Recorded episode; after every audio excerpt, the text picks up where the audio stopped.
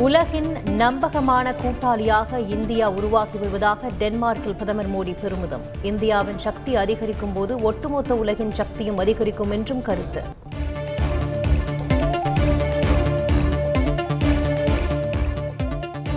பொருளாதார நெருக்கடியில் வாடும் இலங்கை மக்களுக்கு உதவிட நிதி வழங்கிடுங்கள். தமிழக மக்களுக்கு முதலமைச்சர் ஸ்டாலின் அழைப்பு.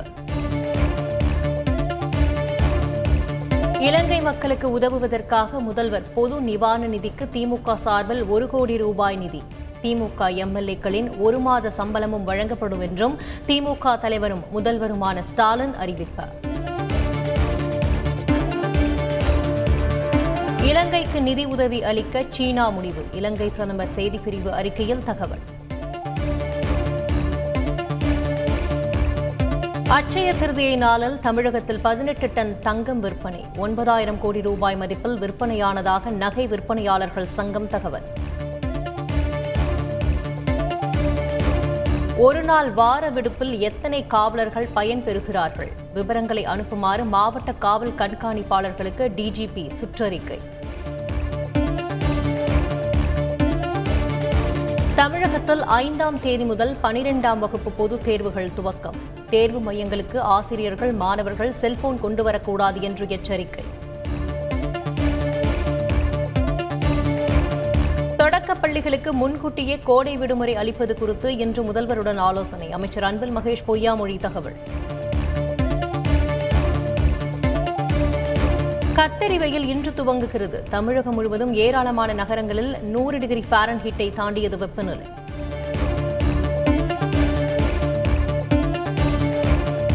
தருமபுரி சுற்றுவட்டார பகுதிகளில் கனமழை. சூறைக்காற்று தூக்கி வீசியதில் ஒருவர் பலி.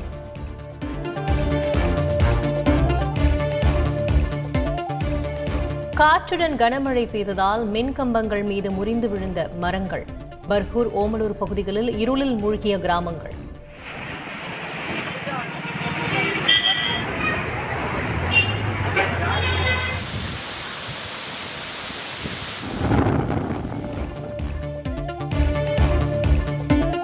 விடுதலை செய்ய கோரி பேரறிவாளன் தாக்கல் செய்த மனு மீது உச்சநீதிமன்றத்தில் இன்று விசாரணை. தமிழக அரசு சார்பாக பதினான்கு பக்க எழுத்துப்பூர்வ வாதம் தாக்கல்.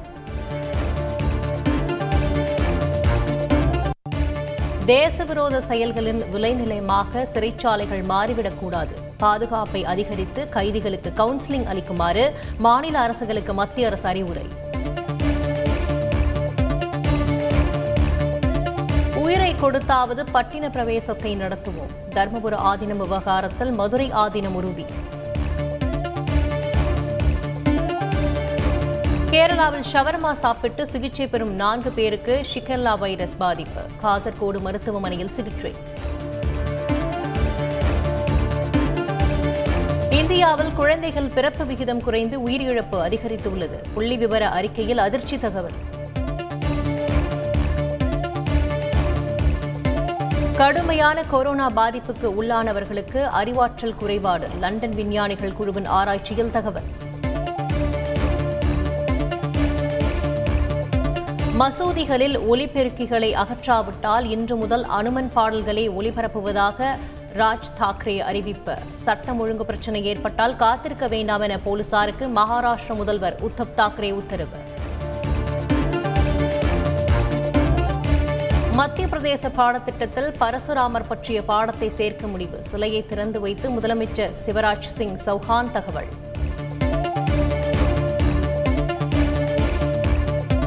விமான கட்டணத்தை குறைக்குமாறு பிரதமர் மோடிக்கு கேரள முதல்வர் பினராயி விஜயன் கடிதம். கொச்சியில் இருந்த டெல்லிக்கு விமானம் கட்டணம் நான்காயிரத்தில் இருந்து பத்தாயிரமாக உயர்ந்துள்ளதாகவும் குறிப்பிட்டுள்ளார். இந்தியாவின் பாதுகாப்பை உணர்ந்து இலங்கை செயல்பட வேண்டும் என்று பாஜக தலைவர் அண்ணாமலை கருத்து. நட்பு ரீதியிலேயே இந்தியா உதவுவதாகவும் பேட்டி. தொடரும் உக்ரைன் ரஷ்யா போரில் ஒடேசா நகர் மீது ஏவுகணை தாக்குதல்.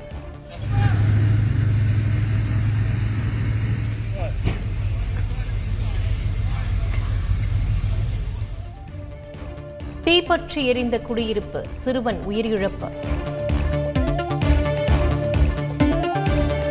உக்ரைன் மீதான போரை கைவிட்டு பேச்சுவார்த்தை மூலம் தீர்வு காண வேண்டும். இந்தியா டென்மார்க் பிரதமர்கள் கூட்டாக வேண்டுகோள்.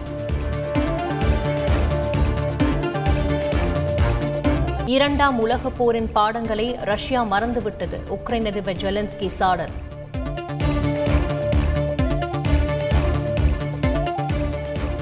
வீரர்கள் தோல்வியால் துவண்டுவிடக்கூடாது. கேலோ இந்தியா நிறைவு விழாவில் மத்திய அமைச்சர் அமித்ஷா பேச்சு.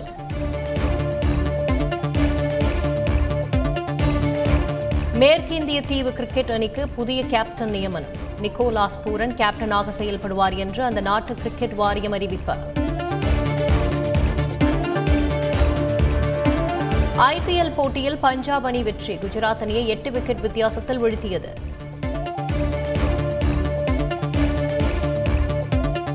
ஐபிஎல் தொடரின் பிளே ஆஃப் சுற்று மற்றும் இறுதிப் போட்டி நடைபெறும் இடங்கள் அறிவிப்பு. நூறு சதவீத ரசிகர்களுக்கு அனுமதி என்றும் பிசிசிஐ உறுதி.